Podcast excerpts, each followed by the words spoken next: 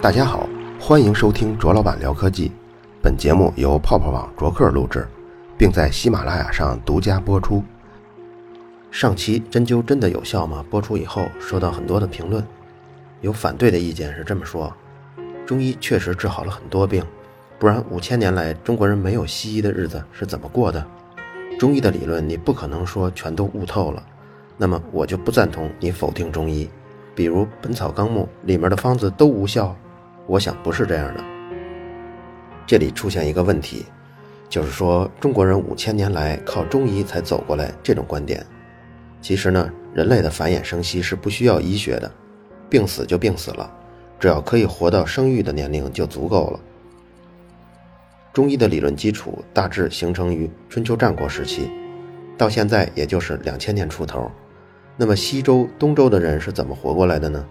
古希腊、古罗马乃至文艺复兴后期的欧洲，他们也没有中医，他们怎么活下来呢？山顶洞人、元谋人、蓝田人没有中医是怎么活下来的？大熊猫、丹顶鹤也没有中医是怎么活下来的呢？那么医学如果发达有效，从统计角度看，最直接的影响是什么呢？那就是人口的平均寿命。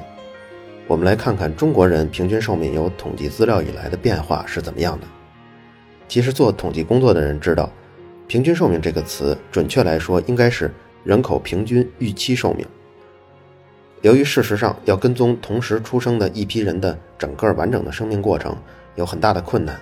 那么在实际计算的时候，往往可以用同一年各年龄人口的死亡率水平来代替同一代人在不同年龄的死亡率水平。然后计算出各年龄人口的平均生存人数，这样算出来的就叫人口平均预期寿命。那么看这个数值呢，我们是从 Gapminder 上找到的数据，这是一家非盈利性的组织，专门提供健康啊、环境、经济、教育、食品方面的统计数据。这些数据呢，大都来自联合国统计委员会、各国的统计局、世界卫生组织这些官方的机构。中国人口寿命最早是从一八零零年开始记录的，一八零零年三十二岁，一八五零年三十二岁，一八五六年二十六岁，一八六四年三十一岁。好，就这样发展到一九四二年，这个预期寿命到了三十七岁。所以你看，一百四十二年的时间，中国的人口预期寿命增长了五岁，从三十二变到三十七。接下来从一九四九年四十一岁。五一年、五二年、五三年，一直到五六年，中国人口的预期寿命首次超过了五十岁，是五十点四四岁。只经过了七年的时间，中国人口平均寿命就增长了九岁。然后到了一九五九年、六零年、六一年、六二年，这几年大家都知道发生了什么，人口的预期寿命一下掉到三十八岁、三十一岁、三十四岁，到了六二年恢复到四十四岁。一九六三年一直到六九年。这样一直推演到二零一一年，我们的平均寿命从五十一岁缓慢均匀地增长到七十一点四五六岁。我们仔细看一下这个数据啊，刚才提到从一八零零年到一九四二年，一百四十多年的时间里，人口平均寿命增加了五岁；从一九四二年到二零一二年，预期寿命增加了三十六岁。这个数据很难让我相信中国古代医学对全体的中国人的寿命有什么显著的改善。当然了，我这样的结论也许是不合适的，因为和平均寿命相关的，除了医学以外，生活条件也有很大的影响。所以你也可以驳倒我说，一九四二年后，平均寿命猛增了三十六岁，是因为生活条件变好了。那么好，我们再来举一组数据，就是历朝历代皇帝的平均年龄，因为各代的皇帝，他们的生活条件跟食物的保障都是在当代享有最高水平的。那么平均寿命就和他们的医疗水平有更紧密的关系了。像中医的基础理论《黄帝内经》《伤寒论》《金匮要略》《温病调变》这四本书呢，在春秋战国时期就已经渐渐完善起来了，在秦朝的时候就已经比较成熟了，也就是中医药应该发扬光大的时间了。从秦朝第一个皇帝嬴政出生到汉哀帝刘歆去世，二百六十年的时间里。十三位皇帝的平均寿命是四十一点二岁。我们再往后看二百年，从汉平帝到汉献帝，一共十六位皇帝，平均寿命三十点五岁。然后我们再往后看二百五十年，从汉昭帝刘备到晋安帝司马德宗，一共二十五位皇帝，平均寿命三十八岁。我们再来看大唐盛世二十位皇帝，平均寿命四十三点五岁。南北朝皇帝十八位，平均寿命四十七点五岁。明朝二十位皇帝，平均寿命四十二点零五岁。清朝十二位皇帝，平均寿命五十三点三岁。所以各位看到了，经历了两千一百年的发展，皇帝的平均寿命也就从三四十岁增加到五十出头。而在中医理论基础四大名著完成后的五百年里，皇帝的平均寿命依然不能超过四十岁。皇帝作为能享受最好医疗条件的人，尚且如此，我们当今如果也只用中医，你觉得效果怎么样呢？好，我们再来看看从一九四四年开始，第二种抗生素，也就是链霉素诞生以后，像肺结核、炭疽热、痢疾这样的疾病的治疗效果就有了进一步的提升。我国人口平均预期寿命从1942年的37岁一下提升到1956年的50.4岁，这一下就增加了13年的寿命。平均寿命的问题呢，我们就说到这儿。我们再来仔细看看那个回复中所说的中医界另一本名声响当当的著作《本草纲目》，看看那里都有什么内容。这本书一共192万字，一共记录了1892种药物。收录了古代药学家跟民间药方一万一千零九十六个，《本草纲目》分十六部，六十大类。这一千八百九十二种药物中呢，一共来自四十本历代的药物著作，比如像《神农百草经》《名医别录》。而一万一千多个药方中，有八千多个来自二百七十六本历代医家书目和四百四十多本杂书。什么是杂书呢？比如像严肃的啊。像《诗经》《尚书》《左传》《庄子》《史记》这些，不严肃的呢，就像神鬼志怪的小说，比如《神仙传》《搜神记》《镜花缘》《鸡神录》，还有一些来自佛经，比如像《楞严经》《法华经》《圆觉经》。李时珍写这本书的时候，一共参考的文献是八百多部。注意啊，不是参考八百多篇文章，也不是八百多本书，而是八百多部，因为一部书。也许有好几本书呢，单单是看完这八百部书，他花了三十年的时间，我看也算比较紧张的，因为这么算下来，十三点七天就需要看完一部书，而且你不光得看，还得整理，还得写，还得临床，不是还说李时珍跨越了十几个省，亲自去尝那些药物吗？这些也是需要大量时间的，所以从时间上看，我猜测这本书的写作方式基本上就是对绝大部分的药物跟方子。不加甄别的直接誊抄，凡是涉及跟医药有关的，直接抄下来再说。我刚才说的呢是原版的情况，现在可以买到的版本字数在四十二万字到一百一十二万字之间，这在古籍中是比较常见的。比如以《永乐大典》为例吧，原书一共是两万三千卷，不过现今留存的一共才有七百九十七卷，存留的只占原书的百分之七点二。但是《本草纲目》现今是有完整版本的，之所以不出版全版，是因为至少有八十万字的内容实在太离谱，编辑都看不下去了。具体删掉了什么太离谱的东西呢？我们不管，就关注我们现在能买到的，以华夏出版社一百一十二万字的版本来看吧。我们举一些药物的例子，先说一个很常见的鸡蛋，《本草纲目》里说不宜多食，令人腹中有声。和葱蒜一起吃容易造成气短，和鳖肉一起吃会损人，和水獭肉一起吃，鸡肉里面会化脓，和兔肉一起吃会拉肚子。孕妇就更不能吃鸡蛋了。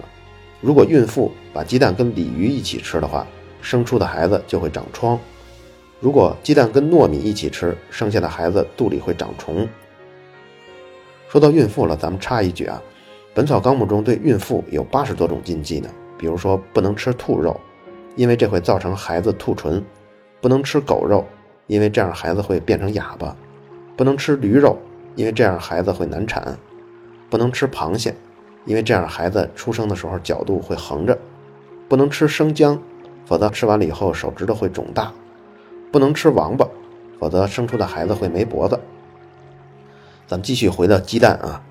这个鸡蛋还能练神功，比如李时珍写道，应该是抄写道：八月的半夜，面向北吞一枚乌鸡蛋，就可以练隐身的功夫。鸡蛋呢还可以治疗哮喘，《本草纲目》里说，把这鸡蛋壳稍微敲碎一点，然后浸泡在尿缸里三四个月，再取出来煮着吃，这个鸡蛋呢就可以治哮喘。鸡蛋还可以这样弄。小孩的尿浸泡鸡蛋七天以后再煮了吃，可以预防这个孩子出水痘。这本书刚刚说过，分十六部，包括水部、火部、金部、土部、草部、菜部、虫部等等等等。还有一个呢是人部，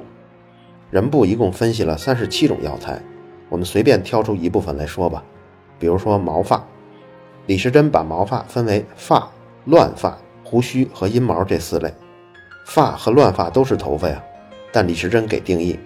发是剪刀剪下来的，乱发呢则是梳头的时候梳下来的，而且它们的不同还不止这一点，比如发是味苦温无毒，乱发呢是味苦微温无毒，这都是掉下来的头发，这温和微温也不知道是怎么区分出来的。对毛发的描述呢还有，如果不慎吃下去。毛发会在肚子里变成导致疾病的虫子。对于阴毛的描述，男女是有别的。男子的阴毛可以治疗毒蛇咬伤，说的是口含二十根阴毛，吸吮咀嚼，可以让蛇毒不会侵入脏腑。男子的阴毛还可以用来治疗本人老婆的难产，比如遇到难产了以后，要用丈夫的阴毛十四根，烧成灰以后磨碎，用猪油和成药丸以后吞下去，就能解决难产。如果不是丈夫的阴毛就无效，可能有人听到这里就觉得挺恶心的，其实恶心的还在后面呢。在人部中有头皮屑、耳屎、指甲、牙齿，甚至屎尿都是药材。咱们就说说比较恶心的吧。人屎的气味是苦、寒、无毒，这个真吓了我一跳。今天靠着中医养生发财的排毒理论，难道不是通过大便把毒排出去吗？这里竟然说是无毒。而且人屎不但无毒，还解毒呢。比如人屎，它是主治实行大热狂走，解诸毒，捣碎后沸水服下。人屎的名药方有黄龙汤，就是把粪便装在一个腹大口小的坛子里，跟积酸菜一样，积上几年的时间，颜色变成完全黑，味道变得非常苦。这个黄龙汤就算做好了，能治疗瘟疫导致的那些垂死的病人。人屎著名的药方呢，还有人中黄，它是这么做的：把甘草放在竹筒里，然后用木塞把这竹筒的两头堵好。十一月的时候，把这个竹筒整个泡在粪缸里头；立春的时候取出来，挂在通风的地方晾干。到吃的时候，把竹筒劈开，吃那里的干草。不过这个说到底啊，还是吃里面的干草，所以还不算重口。下面我说几个更重口的。比如有一种药材叫猪苓，苓就是数字的那个苓，猪苓其实就是猪屎。这本书说啊，猪屎泡过的水给小孩洗澡，可以防止孩子见到生人以后生病。还有呢，把猪屎烧成灰，冲了水给孩子洗澡，然后再喝一点，就能治疗孩子夜间哭闹。还有就是治疗小儿阴囊肿胀的，用猪屎五升，煮热后用袋子装好，敷在阴囊上就可以了。猪屎还可以治疗妇科病，比如女人月经出血量非常大，就用老母猪的屎，而且还得是生小猪后拉的第一次屎，在太阳下晒干磨成沫，用白汤调服。白汤就是一种用菊花、苦参、当归啊、桔梗啊，就这些药熬的水。猪屎呢还可以治疗脱发，但是必须用腊月的猪屎才行，烧成灰以后敷在头上就可以了。而且猪屎还可以治疗寄生虫。用腊月的母猪屎烧成灰，然后用猪油糊在肚子上就可以。这些呢，总体还算好的，因为毕竟都是外用啊，或者是烧成灰以后用。但是有极个别的就特别重口了，比如说死人的枕席，指的是从坟墓里头、路边的棺材里得到的死人头下的枕席，而不是那种刚出殡死人下面枕的那种枕席。这个可以用来解一切毒。用母猪屎跟水一起吃下去，注意啊，这可不是外用，是直接吃了，这样吃下去以后就可以解毒。本草纲目里最重口的应该是我下面说的这个药，它是用来专门治疗肺结核的一个方子。制作方法呢是用湿屎五升，是湿的啊，可不是晾成干的，或者是烧成灰的，就是刚拉出来的。然后加一升小便。如果就这样给它和匀了以后让你吃呢，我觉得还好，因为毕竟它只是一个特别恶心的东西。但是还没完，这个药方呢，偏偏是在这个最肮脏的东西里还要加入等量的米饭跟六月六日曲拌饼。但不知道这是一个什么饼啊？好像是为了庆祝六月六做的一种发酵的甜点。把这个屎尿呢跟同样多的米饭跟甜点和在一起，每天早上吃一次，中午吃一次，就能治疗肺结核了。肺结核在《本草纲目》中叫劳疾骨蒸茯连传湿，也不知道这个方子李时珍是不是真的吃过。除了人部的这些药物跟药方呢，我们再看看还有什么药。比如有一个部叫服器部，服就是服装的服，器就是机器的器。也就是说，这一部中都是一些穿戴的设备啊和一些工具可以入药的东西。这个我们就不细说每个是怎么用、治什么病了。我们就说说这些东西是什么。这本《本草纲目》的医学水平的高低了，都有什么呢？比如像木屑、裤裆、月经带、汗衫、孝子衣、头巾、草鞋、临床鞋、吹火棍、针线袋、马鞭、锅盖、渔网、侧绸。侧筹是什么呀？就是古人在大便完了以后，他怎么处理呢？他们是用一个小竹片做的一个小刮片。刮干净，然后提上裤子。这个竹子刮片呢，就叫做侧筹。还有桃符，死人上吊用的绳子。以上说的呢，烧成灰以后都可以入药。李时珍要是活到现在，我猜手机啊、鼠标啊、遥控器啊，估计也能入药。可以入药的还有各种乱七八糟的，比如像铁甲、大刀环、钥匙、马镫、铁锈、黄土、种上土。尿坑泥、井底泥、犬尿泥、粪坑底泥、古砖、白瓷器、砂锅、香炉灰，每个都有自己能治疗的一大串疾病。可能有人会怀疑说，这是一本古书，你是不是专把这一万一千多种药材中最不好的那二三十个挑出来放在这一集里说，让我们听上去好像《本草纲目》一无是处似的？宏观比例上，我一会儿会给出详细的数字。但是奇奇怪怪的药材跟药方，节目里我提到的是少数，因为大家不能看到文字，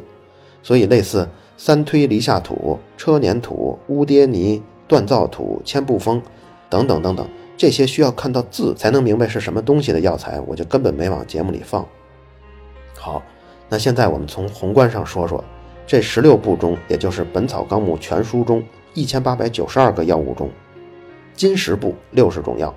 火部十一种药，服气部七十八种药，虫部一百零六种药，鳞部九十四种药，鳞就是鱼鳞的那个鳞啊，还有兽部八十六种药，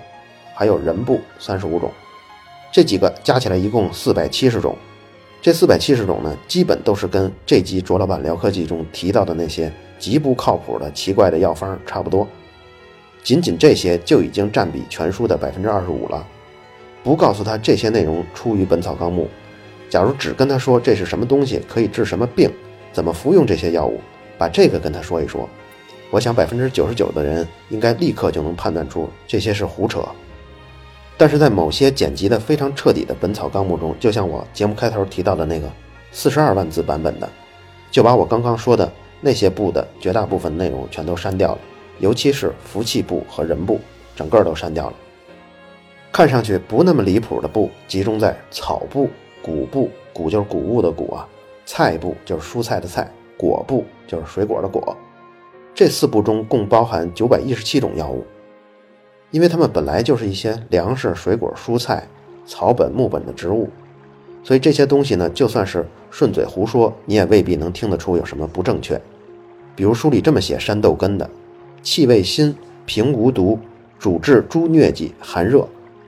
还有一种草药叫马兰，味道是甘寒无毒，主治头风热痛、牙龈肿痛。你觉得有什么错吗？其实啊，我是把马兰跟山豆根它们的位置对调了一下，所以刚刚念的正好是反的。但是对于植物、谷物、蔬菜、水果来说，这样的错误听上去并不怎么不堪入耳。实际上，这些药物真的能治疗那些对应的疾病吗？这种可靠性，我看跟服部和人部可靠性大致相当吧。尤其是每一种药物对应的可以治疗的疾病，少则三四条，多则八九条。稍微引申一下，很多药材几乎可以治疗百病了。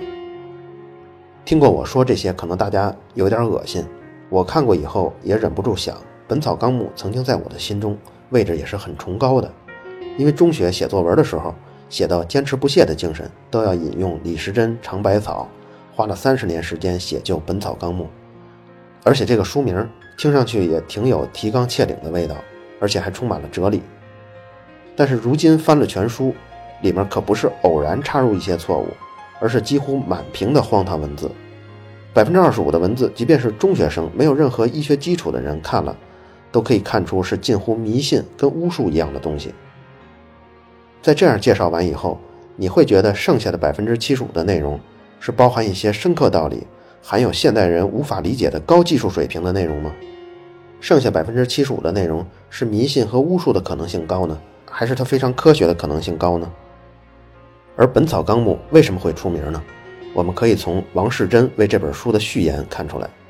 王世贞是嘉靖年间著名的文人，是后七子的领军人物。他也曾位居大理寺左寺和刑部员外郎。虽然这个官职吧是一个从五品的小官，但他的主要成就来自他的文学影响力。你是不是觉得有点奇怪？一本医学著作写序言的时候，竟然去找一个文人？当时李时珍对王世贞的原话就是“愿起一言”。以托不朽。李时珍花这么久写成的书，他当然也想让它流传下去。但认真看这段序言呢，这么写的：凡子史经传声韵农圃医卜星象乐府，稍有得处，折着数言。也就是说，这本书参考了相当多范围的资料，只要这些资料里有涉及医药方面的内容，马上就誊录到《本草纲目》里去。其实节目开头我们也分析了。八百多部参考书，根本不可能是每部仔细看完的，这就有点像《永乐大典》写成的方式，它是把一千年之前所有可以收集到的书原封不动、不经任何判断跟编写，直接誊录跟抄写的。所以《本草纲目》这本书呢，只要是和医药有关的，抄录就是了，有效性是次要的。但这里我也要强调，李时珍写这本书，虽然在当今看，几乎只能反映古人对医学的认识是多么不可靠的，但是在那个年代，可以搜集到明朝以前几乎所有的医药著作，并把这些著作提及到的药品、药方、治疗方法，按照自己的归类法整理出来，而且还去掉了李时珍那个年代认为是荒谬不合理的内容，其实已经是一种非常非常艰难的事情了。首先是明朝那个时代，图书就不容易搞到，别说有京东当当，连书店都没有。甚至连公众开放的图书馆也没有，所以要找一本书呢，你就只能单个的去找人求，求到了以后去抄。其次呢，中国一直保有重古上古的习惯，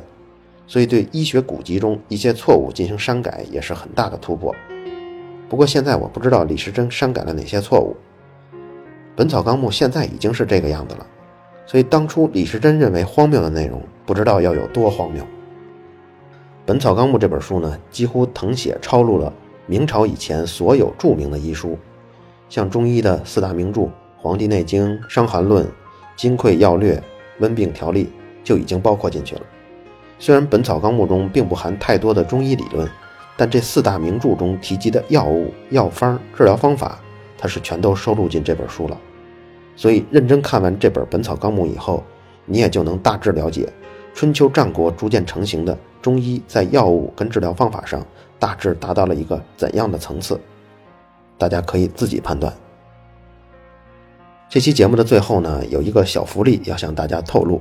为什么说透露呢？因为这个其实是针对泡泡网内部员工自己的福利，就是我们泡泡网的员工如果要买家电的话，可以在国美电器上下单，享受一个百分之四的折扣。